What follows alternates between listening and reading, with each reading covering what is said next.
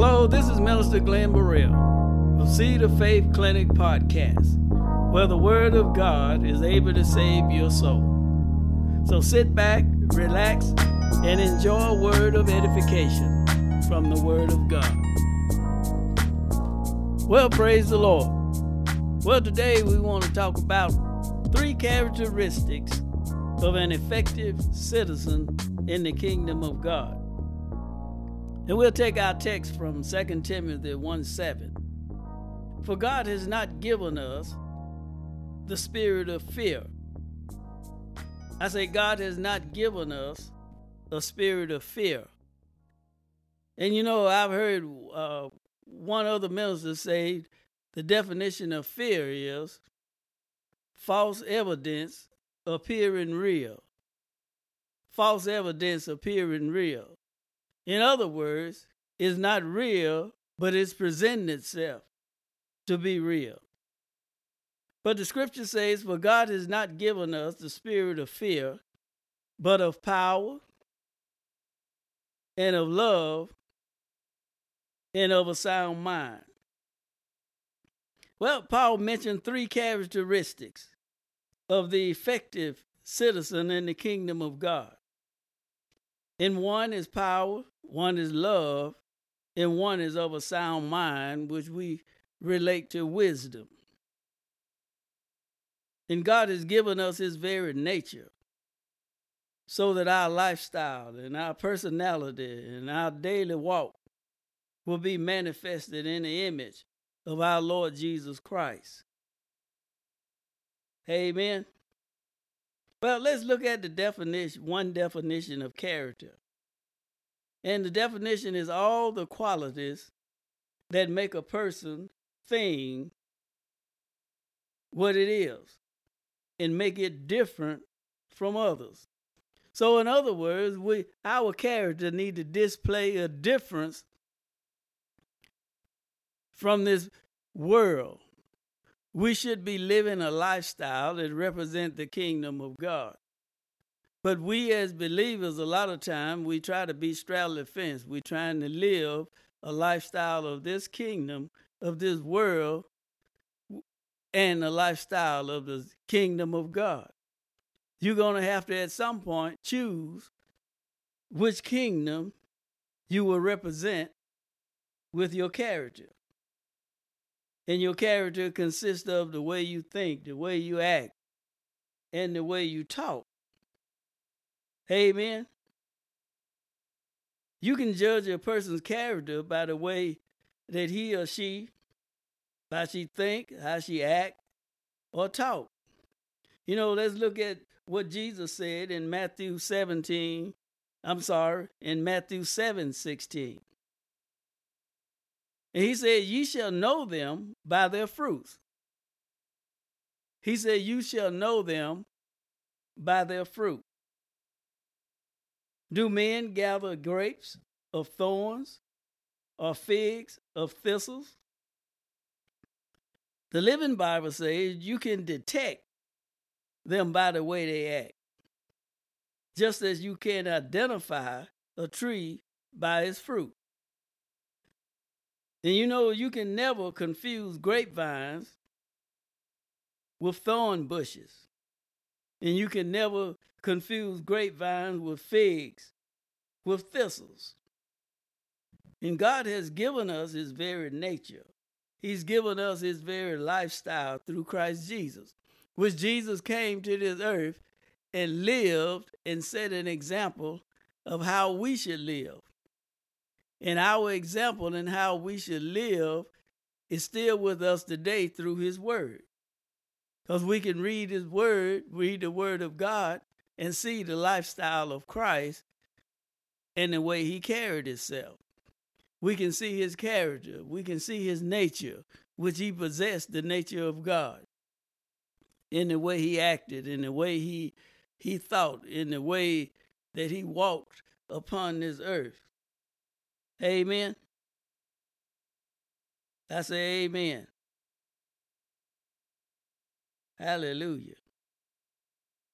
So I praise God that He has given us His very nature. He has given us the character in which we should carry, carry ourselves.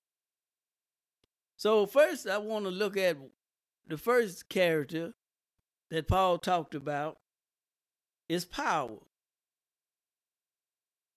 I say the first character that Paul talked about in the scripture is power.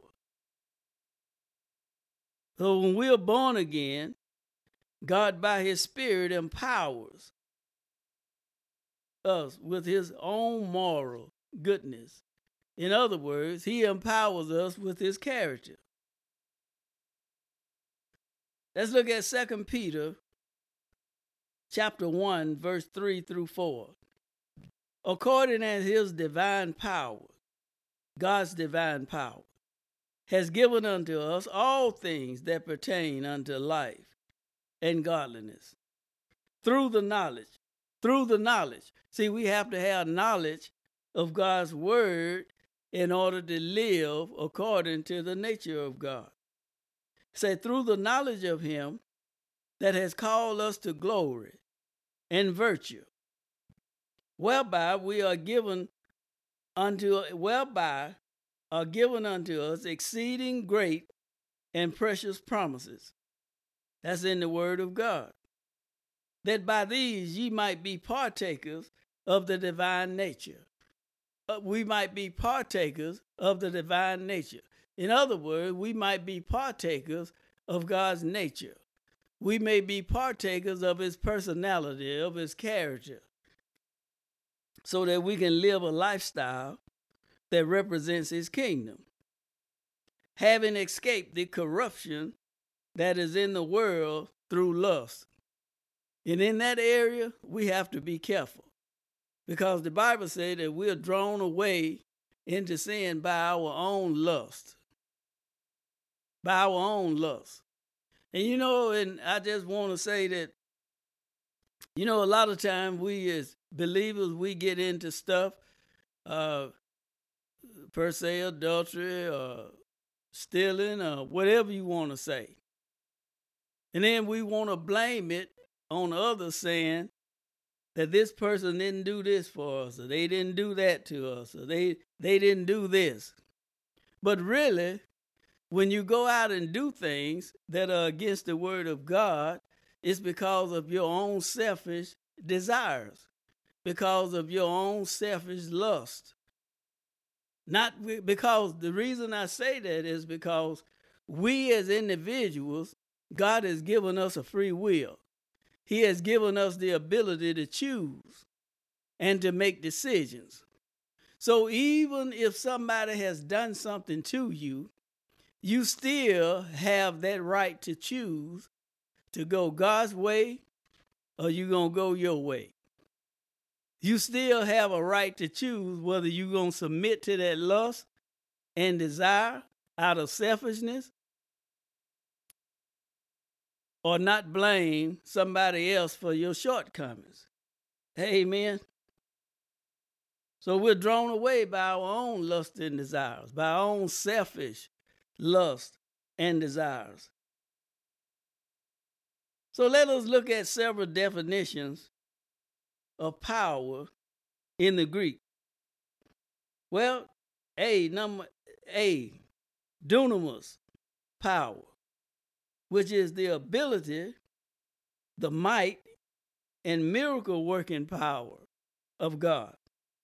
And then the second power is exousia, which denotes freedom of action and a right to act. I say you have a right to act. God has given us the ability to choose and make decisions how we're going to act. Amen. Let's look at John 1:12. He said, "But as many as received him, to them gave he power to become the sons of God, even to them that believe on his name." Amen. So God has given us the power to live right. He has given us the power to talk right. He has given us the power to walk right. He has given us his power and his ability to live the God kind of life.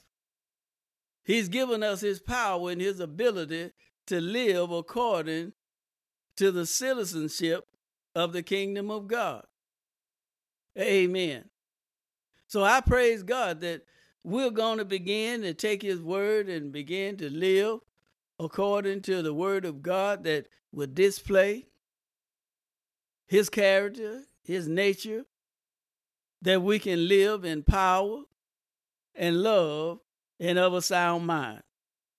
So I thank God today that we have his word that shows us and tells us that we can live right, that we can talk right, that we can act right.